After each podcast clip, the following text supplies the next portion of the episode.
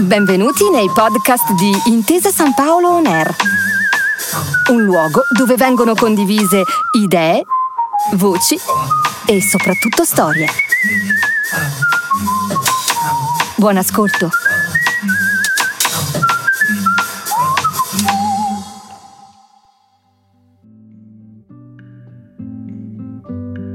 Benvenuti e benvenute a E pensare che c'era il pensiero, il podcast della Fondazione Gaber in cui a parlare è proprio il signor G.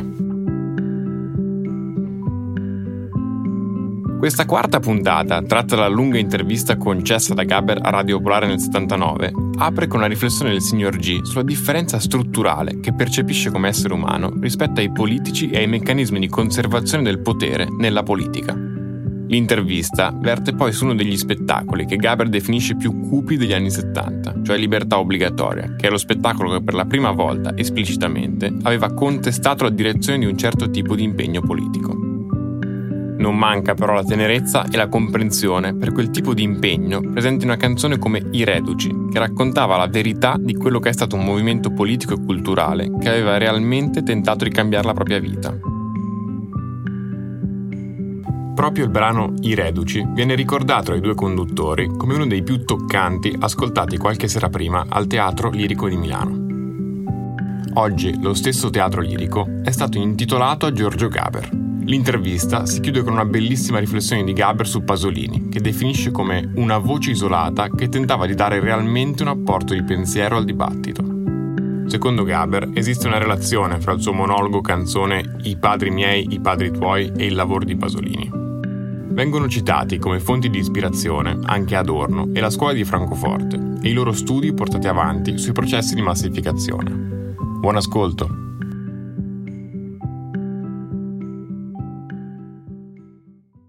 Io, in pratica, stavo per, per chiederti se quando hai fatto, chiedo scusa se parlo di Maria, in fondo non c'avevi in mente di criticare una certa sinistra politica sperando su un'altra sinistra politica. Cioè, per esempio in quel periodo Ah, mi, pare, mi pare che della gente pensava che tu fossi radicale e volessi polemizzare in particolare, non so, contro i comunisti. Co- Cioè c'erano Allora, anche i radicali allora, non, i radicali allora non c'erano ancora. Eh, sì, diciamo che questo che, che- che allora appunto che forse non avevo le idee così chiare sulla politica, eh, cercavo di, evidentemente di- di- di allargare il termine politico anche a una sfera che mh, di solito non, è dat- non era data per politica. E quindi eh, il- anche l'inserimento appunto di un tema come questo che evidentemente parlava di- di- di- dell'esigenza di conoscere la realtà che ti, che ti stava intorno era secondo me un, un nuovo modo di porsi, è vero che ci fu quella, quella espressione anche, quella antipatica come tutte le espressioni troppo schematiche, diceva il nuovo modo di fare politica, quello evidentemente di coinvolgere anche il discorso dei rapporti personali, dell'amore, di queste cose qua. Senti, secondo me la struttura mole- quello che dicevi della struttura molecolare, della diverso, il politica diverso, come è costruito, diverso da me, è, è molto chiara, non so se sei d'accordo, nella realtà di un uccello. Ma allora- L'incapacità ma- di cogliere la realtà. Sì, d'accordo, ma eh, allora mh, vedi, mi sembrava un'incapacità, ma mh, non c'è nessun tipo di passione. Cioè, è diverso, no? io sono una- un appassionato a cercare l'uccello della realtà.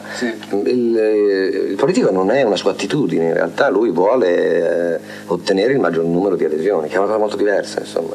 Per cui eh, sono convinto che, eh, faccio un esempio proprio paradossale, che se oggi Capanna a un certo punto eh, stabilisse, ca- capisse no, che in realtà bisogna fare le centrali nucleari, dopo aver fatto anni di campagne eh, contro, il- sulle quali sono perfettamente d'accordo, il mio, il mio paragone è chiaramente paradossale per essere, per essere chiaro, cioè se Capanna oggi si accorgesse che in realtà ci vogliono le centrali nucleari, se questo gli togliesse dei voti in quanto contraddice quello che ha detto prima, sarebbe un gesto da cattivo politico dirlo, bisogna dire che le centrali nucleari fanno male comunque, perché in realtà ciò ormai è la base di, una sua, di, una sua- di- di- una- un suo elettorato, ecco capito, cioè, questi sono i meccanismi della politica che non mi appassionano proprio per niente, insomma. Ai quali tu ti senti completamente Ah, estraneo. non c'entra nulla.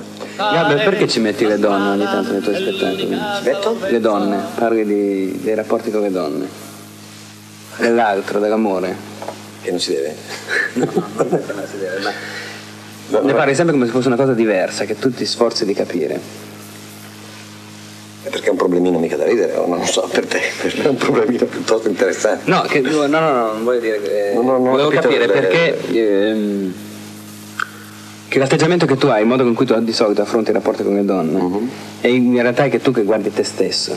dicendo comunque io una donna non riesco a capirla. E mi rendo conto, negli spettacoli passati non abbiamo sentito tutte le canzoni di questa sera, Mhm. era non so più muovermi Ah, sì, il sì, gesto, sì. Eh, c'ho- sono narciso, solo me stesso. forse il discorso è che io non ho ehm, assolutamente mh, eh, fiducia nella possibilità di ehm, cambiare un rapporto, questo con la, mh, con la propria donna, con i propri figli, con i propri amici. In Cosa realtà, vuol dire cambiare un rapporto? cioè di intervenire sul rapporto. Cioè una volta che un rapporto ha preso una, una strada, No, no, cioè, non si può, cioè, l'unica possibilità è intervenire su te stesso. Allora, cambiando te stesso è, è possibile che tu cambi anche il rapporto. Non è che tu puoi modificare eh, i, i giochi che ci sono fra due persone eh, cambiando volontaristicamente degli atteggiamenti. no? Quindi in effetti eh, il, confronto con l'altro è un confronto con te stesso soprattutto e quindi è una possibilità di conoscerti in più, ecco, se, se è questo quello che mi devi chiedere. Questo Senti, uno- quando io ho sentito questa canzone che stiamo per mettere adesso, ho detto Madonna, è troppo, È veramente troppo. troppo. Cioè, se mi dici anche questo, eh, dove vado a sbattere la testa? La canzone era I Reduci. No, no, madonna. I Reduci. I Reduci è stato come dire no. E io adesso cosa faccio? Senti, a me, a me mi ha, mi ha ucciso perché sono andato al congresso dell'organizzazione a cui appartenevo, si è sciolta. Magari a Rimini? Sì, si è sciolta, sono tornato dopo tre giorni, sono andato a sentire lo spettacolo al lirico con tutti quelli là vestiti bene, tranquilli, tronfi nel pubblico e te mi fai i reduci. Ma però mi fa- ma quasi mi è venuto da ridere. Sì, ma è clamoroso. È troppo. A te non ti ha mai colpito la coincidenza di alcune cose che Gabber diceva con quelle che tu vivevi? A cui questa fu clamorosa, per esempio. Io non è che proprio pensavo di essere orrendo, però insomma ho pensato che era tutta una congiura. tu facevi parte di una congiura per farmi sentire, non lo so. Ho capito. Cosa ti dissero dei reduci quando provasti? Questo credo. No, no, io Reduci invece era piaciuta molto. Perché ehm, cioè, questa non è una canzone provocatoria, non è una canzone provocatoria, ma è una, canzone molto dolorosa, no? È un percorso. Una canzone affettuosa, devo dire, molto, quindi in effetti in questo senso era molto preso, insomma. E poi mi pare che in questo disco qua, proprio Libertà Obbligatoria, dopo credo che questo spettacolo sia, sia dopo set- otto anni che facevo già, sette perché poi ho fatto due anni di libertà obbligatoria, un anno di, di poliallevamento. Eh, eh, è, la, è la prima volta che uso così tanto il noi, Sì. Cioè, è la prima volta in cui mi sento in diritto di dire noi, ecco, quindi direi che ero assolutamente coinvolto nelle tematiche di questo spettacolo e non ero più eh, un osservatore, ehm, se vuoi, ehm, leggermente estraneo, critico, con una storia diversa. A questo punto la mia storia era diventata quella degli altri, per cui era anche la mia canzone. in questo caso è proprio funzionato bene il meccanismo di prendere un brusio, no, co- corre voce si dice questo, e di trasformarlo in un fatto, perché questo diventa un fatto con cui ti confronti. Cioè, eh, i Red, c'è già la canzone, cioè, dobbiamo parlarne, c'è già la canzone addirittura, capito? Sì, sì, mettiamola su, va bene. Vediamo se anche qui arriviamo al punto giusto.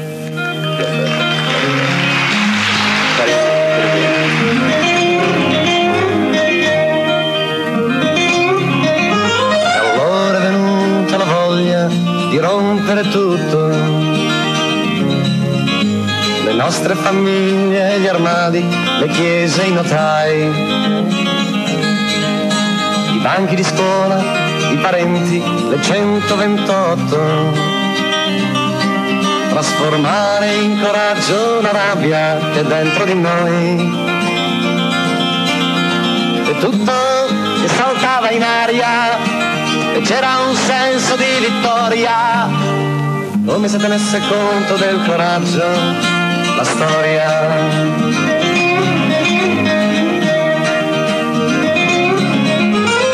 Allora è venuto il momento di organizzarsi,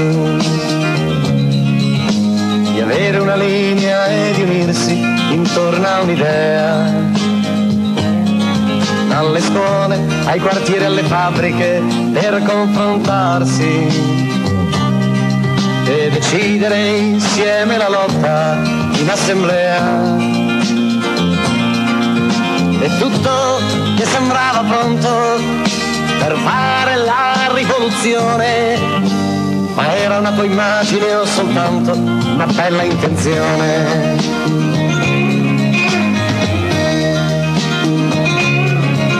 Allora è venuto il periodo dei lunghi discorsi partire da zero e occuparsi un momento di noi. Affrontare la crisi, parlare, parlare, sfogarsi e guardarsi di dentro per sapere chi sei. E c'era l'orgoglio di capire e poi la certezza di una svolta come se capire la crisi voglia dire che la crisi è risolta. E allora ti torna la voglia di fare un'azione, ma ti sfugge di mano e si invischia ogni gesto che fai. La sola certezza che resta è la tua confusione vantaggio di avere coscienza di quello che sei. Ma il fatto di avere la coscienza che sei nella merda più totale è l'unica sostanziale differenza da un borghese normale.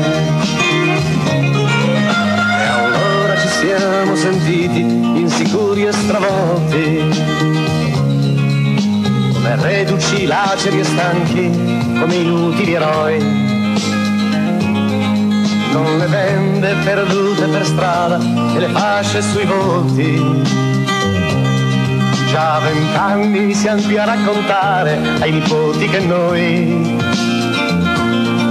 noi buttavamo tutto in aria e c'era un senso di vittoria, come se tenesse conto del coraggio la storia. Noi buttavamo tutto in aria e c'era un senso di vittoria, come se tenesse conto del coraggio la storia.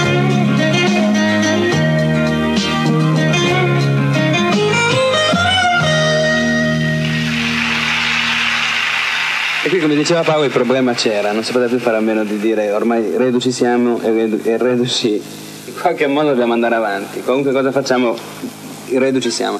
Secondo te dentro questo reduci c'era già il, il problema, il porsi il problema di una chiusura con una propria parte della storia? Mi sembra di sì perché poi tu dici inizia questo spettacolo dicendo oddio mio cosa fare? Sì certo, certo, sì c'era già, in fondo appunto poliallevamento è una è una logica conseguenza di questo spettacolo, anzi in questo senso mi sono molto meravigliato del fatto che la gente come mai Gabriele cambiare, in realtà qui dentro c'era già tutto, se vuoi in, in, in poli d'allevamento c'è l'incazzatura e il dolore della, della fine di un periodo, ecco questo sì, e qui non c'è ancora, anzi lo spettacolo è, è un po' più cupo, Libertà Obbligatoria è uno spettacolo cupo, che addirittura finisce con questa canzone Si può ancora morire, e quindi tutto sommato mi sembra molto più vitale dal punto di vista di un riscatto dell'individuo proprio il poliallevamento. Vuoi dire qualcosa? Ti vedo appollaiato. No, no. Vabbè, insomma, eh, cosa scegliamo qui?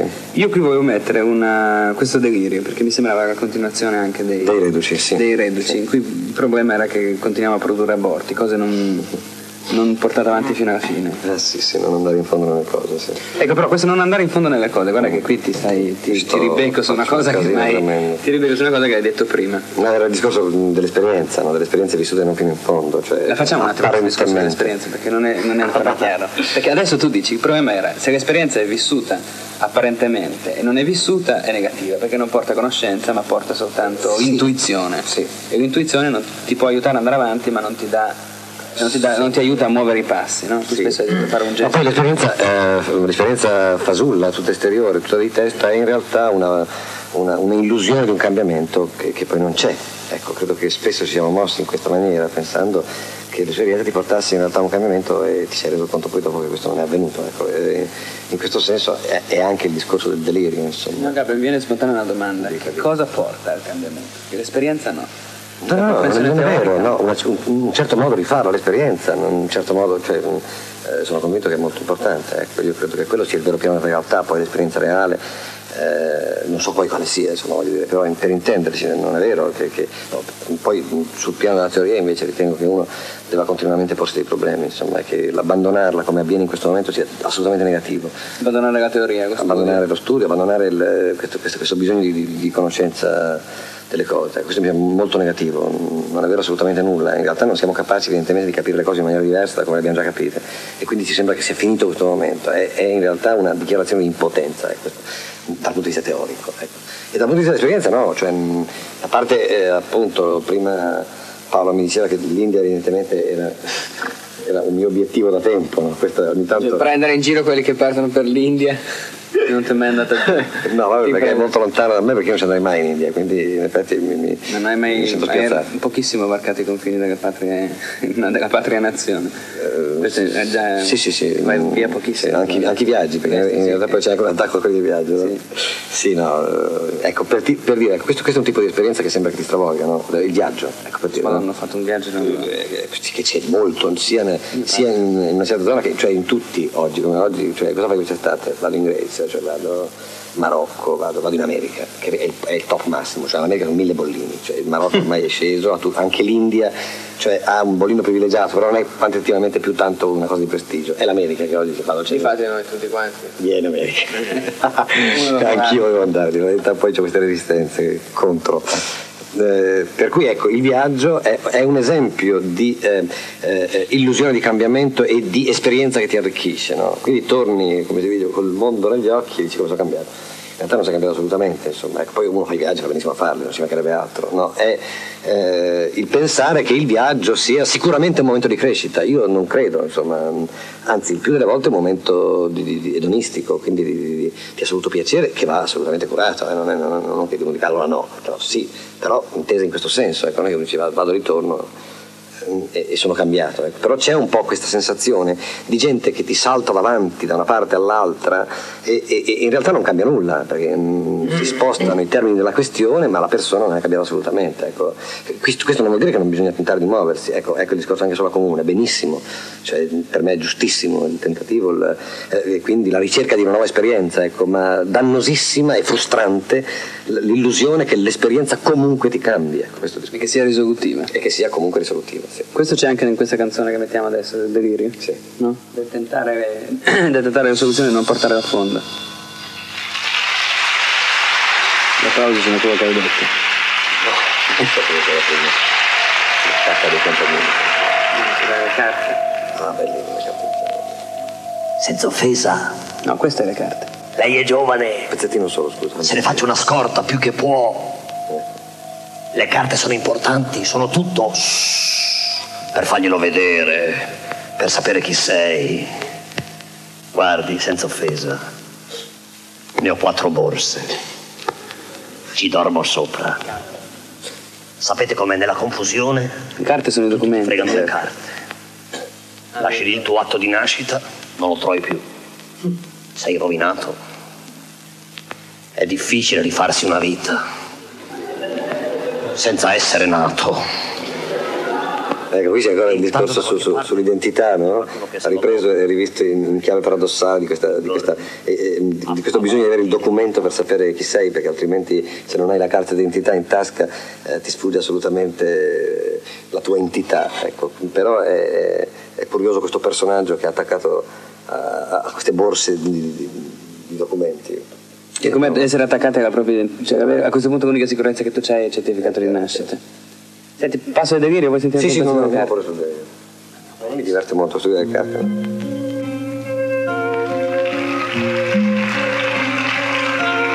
Se si vivesse a lungo, non si saprebbe più dove andare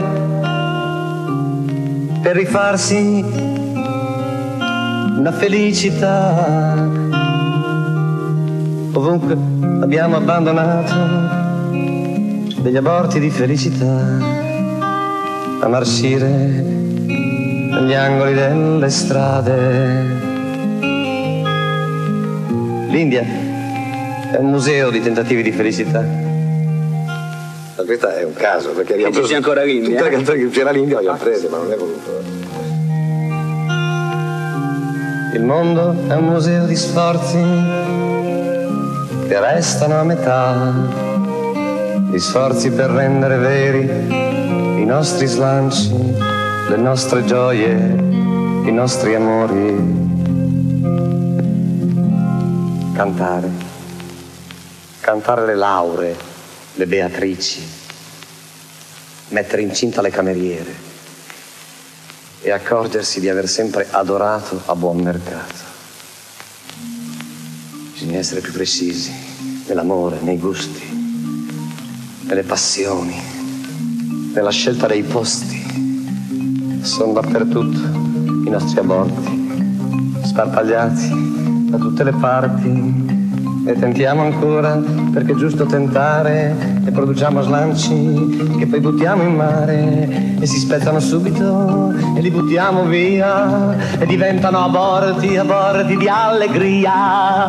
E se la nostra allegria fosse un dolore, un dolore straziante, solitario, in ogni strada ci sarebbe un urlo, il delirio,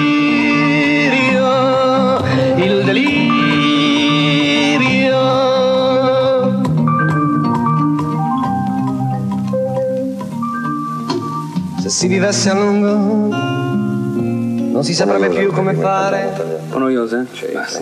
Se lo dice Gabbe. Possiamo tagliare. Senti, invece eh, una cosa che volevo fare qui, eh, a questo punto di questo spettacolo, che è libertà obbligatoria, era di tirare in campo e dare que- a Cesare quel che è di Cesare di un personaggio che, che tu hai amato moltissimo. Credo perché ti sentivi, lo sentivi più vicino a te proprio su questa logica della provocazione, dell'ambiguità, del cogliere Sì, non so che cosa esattamente, comunque del cogliere, che è Pasolini. sì, in questo spettacolo qui ci sono diversi omaggi a Pasolini. Come, beh, per esempio questa canzone quando lo vedi anche, no? Sì. Se non erro, Pasolini fece una, una canzone che fu quella Una poi ti- canzone. una canzone. Mm, Scrisse un articolo che fu poi quello che ti impressionò e che, ti, che disse grosso modo che i giovani potenzialmente sono tutti dei fascisti. Non mi ricordo se lui scrisse così, mi pare che, ci- mm, adesso non ricordo bene, ma mi pare che lui mm, parlava di questa, che nel- nell'uguaglianza, se, se i gusti sono uguali, sono uguali le persone, ecco, e dove in effetti eh, sosteneva che non c'era, non c'era differenza, lui diceva fra un giovane di sinistra e un giovane di destra, ti ricordi, il discorso era quello lì, era quello lì, provocatorio, tremendo, violentissimo, no? che eh, naturalmente eh, causò le, le- le- le ire di tutti, insomma, no? E- e- letto con molta chiarezza, ma Pasolini, Pasolini era un grosso provocatore, mi ricordo un articolo in cui diceva com'era bella l'Italia del fascismo, cioè partiva con questi toni. E basta qua. quella sul coito, per esempio. Quella sul coito, che non sono, sono contro, non sono per l'aborto o l'aborto, sono contro il coito. Cioè, Io sono eh, contro l'aborto e sono contro il coito. sì, eh, sono contro il coito. Il problema non è lì, dice. Il problema non è l'aborto, Il problema è il coito. il problema è il coito. Devo dire che la, la lettura di questi, un po' superficiale di queste cose mandava in bestia chiunque, eh, però tutti leggevano con grosso interesse i suoi interventi perché proprio da quel punto di vista lì, di, di quel tipo di, di- di- provocatorio lì, secondo me ce n'era molto bisogno, ce ne sarebbe bisogno tuttora. insomma. Cioè dove in effetti eh, eh, Pasolini era una voce isolata, cioè tentava evidentemente di dare realmente un apporto e quindi non a, a- a- a- a- seguendo l'onda e seguendo dove tutti andavano, ma discostandosi qualche volta forse anche con un certo gusto effettistico per, eh, per dare un apporto reale. Insomma, evidentemente se tutti diciamo la stessa cosa, questo, eh, questo, invece lui no, tentava evidentemente di pensare con la sua testa e secondo me prendeva anche degli abbagli, non è che io lo, lo amassi in tutto quello che diceva, cioè amavo il suo modo di, di- di comportarsi e di intervenire politicamente con queste, con queste cose. E qui dentro, ehm, proprio in libertà obbligatoria, ci sono diversi temi che, che- che- soprattutto questo, questo dei gusti, adesso non mi ricordo, io eh, devo averlo saccheggiato in altre cose che adesso non mi ricordo. Ehm, sicuramente eh, no sul discorso del rimpianto del, del Borgataro di una volta, questo, questo non, non- non mi interessa. Ma la, la- la- la- cosa che mi prendeva comunque era quello che traspariva poi da, questa- questi suoi scritti, che era eh, un- eh, un impegno estremamente serio, cioè non, non un impegno di maniera, non un impegno, eh, dico fasullo, ma eh, con- conformistico nel non conformismo, ma proprio una, una- una voglia molto spesso emozionante addirittura nel leggerlo di, di aprire veramente dei dibattiti interessanti. Questo, questo Ritorno a un pallino che ben sai che io eh, mi sembra che da più parti è stato detto, in particolare su Pasolini, che la, proprio queste cose che di, di, Pasolini ti esaltavano, ti emozionavano, erano proprio perché lui le viveva sulla sua pelle, sia la sua omosessualità, sia sua, il suo essere distaccato dai modelli di comportamento che aveva intorno, sì. quindi la sua possibilità di scagliarcisi contro, era perché dentro questi modelli c'era perché viveva sulla sua pelle, credo, anche questo problema che dicevi, del, eh, per esempio problema del coito, mi sembrava assolutamente chiaro.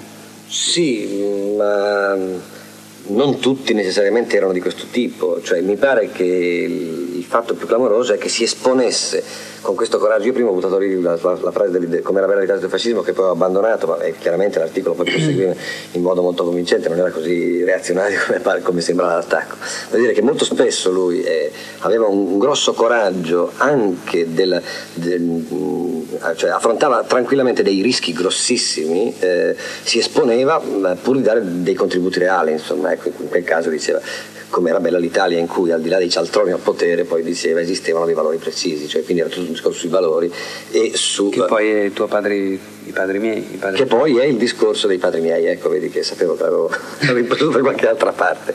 Sì, leggermente modificato perché riguarda le persone, non l'aria, lui lo faceva proprio su, su una certa aria che eh, evidentemente godeva di questo sapere cosa è bene e cosa è male, insomma, cioè per, per, per, per esperienze di secoli, no? dove oggi invece eh, non cioè non si capisce più nulla, di essere molto confusi su qualsiasi argomento, insomma, per cui di, que- di, questa confusione ne risentiamo un po' tutti. Ti vedo preoccupato? Stavo, no, stavo per dire su, su, questo, su, questo, discorso di Pasolini, della massificazione, possiamo chiamare così? Ah, ecco, già, la, la, eh, perché il discorso lui la massificazione. omologazione culturale. Sì. Ecco, era il discorso che facevo all'inizio, cioè di questa, di questa, lui non so se la chiamasse così, però diciamo... Della cultura piccolo borghese. Esatto, in cui evidentemente si verificava questo appiattimento e questa eh, uguaglianza nel, nel, nel, nel, non essersi, quella che poi Adorno chiama massificazione, in quel senso il discorso tra Adorno e Pasolini poi si confonde perché sono molto simili.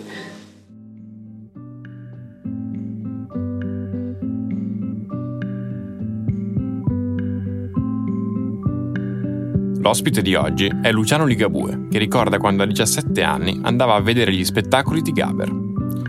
Nello specifico, i due spettacoli citati sono Libertà obbligatoria e Polli d'allevamento, che saranno l'argomento della prossima puntata del podcast. Nell'intervento, raccolto a margine del Festival Gaber del 2004 da Massimo Bernardini, c'è una riflessione su qualcuno era comunista e come il brano lo abbia toccato in modo particolare. Lo stesso brano è interpretato da Ligabue nel disco Io ci sono, disponibile su tutte le piattaforme di streaming digitali. Buon ascolto.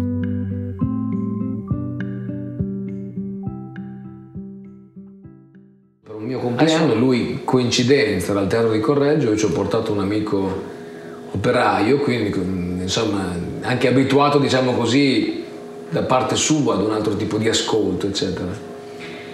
E siamo usciti tutti e due fulminati da questa esperienza, perché comunque una cosa che secondo me non viene fuori abbastanza su Gaber è che al di là della qualità autorale del suo teatro canzone, al di là comunque dei testi, al di là della, eh, delle cose cui, su cui uno può essere d'accordo o meno, perché ovviamente io su molte cose ero d'accordo, su molte altre meno, eh, però era eh, Giorgio Gaber come performer, nel senso che comunque era talmente potente la sua performance da un punto di vista fisico, cioè lui metteva tutto se stesso sul palco, ci metteva una voce che era una voce anomala, una voce con un registro fra il baritono e il basso, con pochissima estensione, ma in questo comunque era molto capace di essere espressiva aveva i perfetti tempi sia comici che drammatici, quindi era un attore pressoché consumato ed era un cantante pressoché perfetto perché poi cantava o sulle basi o assieme a un gruppo e cantava a tempo, intonato e continuando a interpretare, quindi ad esprimere emozioni anche attraverso la canzone. Quindi questa cosa qua è una cosa che eh, secondo me non poteva non colpire chiunque assistesse a una sua performance. Uno poi poteva uscire casomai dicendo non sono d'accordo sul suo punto di vista, perché poi tra l'altro era anche possibile che fosse così, lui è stato evidentemente una persona contro a, a tante cose, era uno stanatore di ipocrisie, era uno che non lasciava neanche in pace se stesso, quindi alcune delle proprie ipocrisie to- gli toccava confessare, gli toccava andarle a stanare, ma in, anni così politicizzati, specialmente in quell'epoca, verso la fine degli anni 70, poi l'ellevamento in modo particolare fu anche fischiato, fu sicuramente eh, il suo spettacolo che più eh, così trovò la gente pronta a ridiscutere il suo punto di vista, perché c'era una sorta di, anche, come sempre, insomma, quando c'è una grossa passione o politico di altro tipo che rasenta anche quasi il fanatismo, c'è un modo forte di viverla e non c'è voglia di sentire una negazione di quella cosa lì, cioè si pensa subito che qualcuno abbia tradito.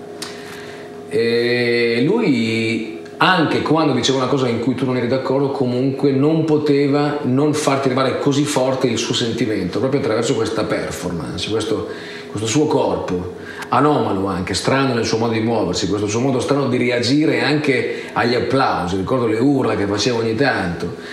Che erano... Su questo mi viene da dirti una cosa, perché io mi, so, mi, colpisce quello che dici, perché ha sempre colpito me, io poi con Garo dicevo sei un rocchettaro, cioè secondo me quelle urla lì sono il retaggio, te lo dico, te lo chiedo sì. da Rocchettaro, non sono il retaggio di quella radice lì. Ma io credo che in generale, eh, cioè, diciamo subito che, che, una delle cose che più io ho apprezzato in Gaber da sempre era la sua voglia di difendere le proprie differenze, la propria differenza di pensiero. Cioè io sono uno che si sente molto accomunato da questo pensiero, sono uno che crede che l'unicità, che è il risultato di ognuno di noi, cioè io credo di essere me stesso perché sono uno che ha vissuto ad oggi 44 anni, vissuto in una certa maniera, con una certa educazione, con genitori che erano quelli lì, vivendo in un paese che era quello lì, facendo scuole che sono state quelle lì, facendo il sesso vario ed eventuale che è stato, frequentando amici che sono stati quelli lì, leggendo quei libri, legge, ascoltando quella musica.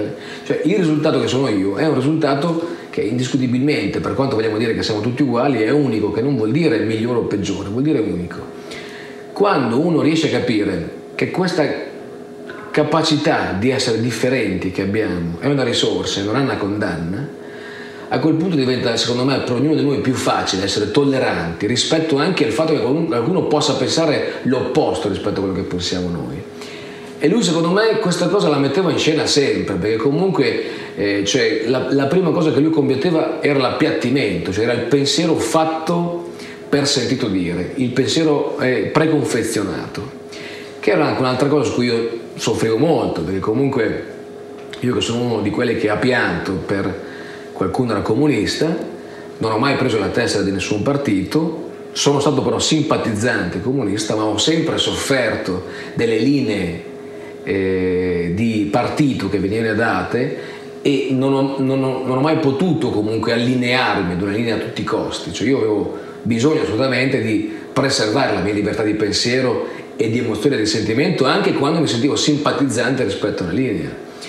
E in quel momento in cui invece questa libertà un pochettino veniva vista come una sorta di tradimento, come una sorta di non allineamento, io penso che lui abbia sentito stretta questa, senza, questa sensazione che arrivava dagli altri e abbia voluto denunciarla in maniera anche forte, con tutti i risvolti e le conseguenze che questo poi ha comportato mi colpisce quello che dici, piangere, dici per qualcuno. No, io per qualcuno come questo mi sono veramente commosso, veramente io tra le altre cose sono uno che eh, per come sono fatto si vergogna un po' ad andare a, a trovare nei camerini un cantante o un eh, musicista o uno che comunque l'ha fatto star bene per dirgli qualche cosa.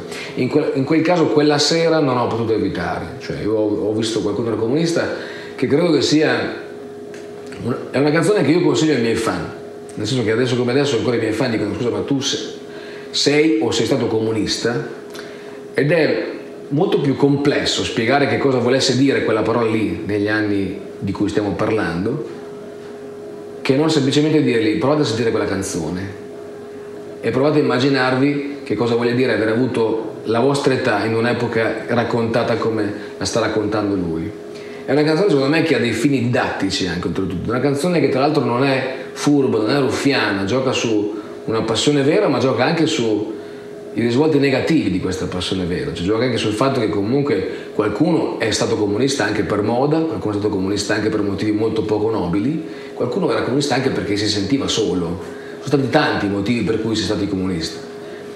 E, è una canzone che forse per diciamo così, l'investimento che ha fatto un ragazzino di 15 anni o di 16 o 17 su un'idea per cui la politica potesse rendere il mondo migliore e la, e la politica potesse fare in modo che un assunto che c'è nella canzone, che io poi avrei portato anche in da 0 a 10, è che, che uno poteva sentire di essere felice e vivo solo se lo erano anche gli altri, ebbene in quel momento era possibile pensarlo, grazie anche alla politica. Dopodiché ovviamente le cose non sono andate così, ma il fatto di averlo creduto e di averci così speso anche tempo e passione, e credo che tutto sommato eh, era giusto anche vederlo sottolineato da uno che è stato capace comunque, se non di viverla in prima persona, di vederla vivere e comunque di farla arrivare, che l'ha vissuta con il rimpianto che anche lui in qualche modo ha vissuto.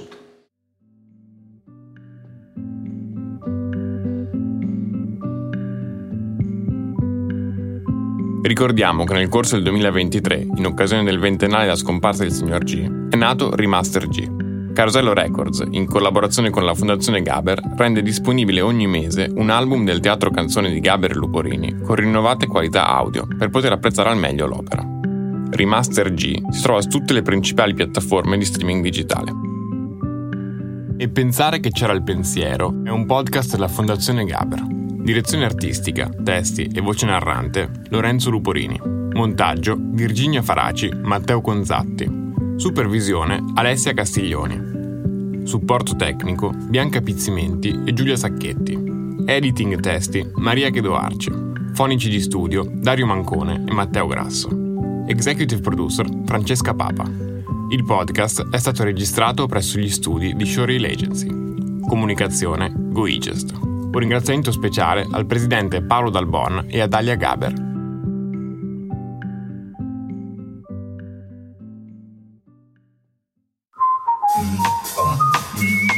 Grazie per aver ascoltato i podcast di Intesa San Paolo On Air. Al prossimo episodio.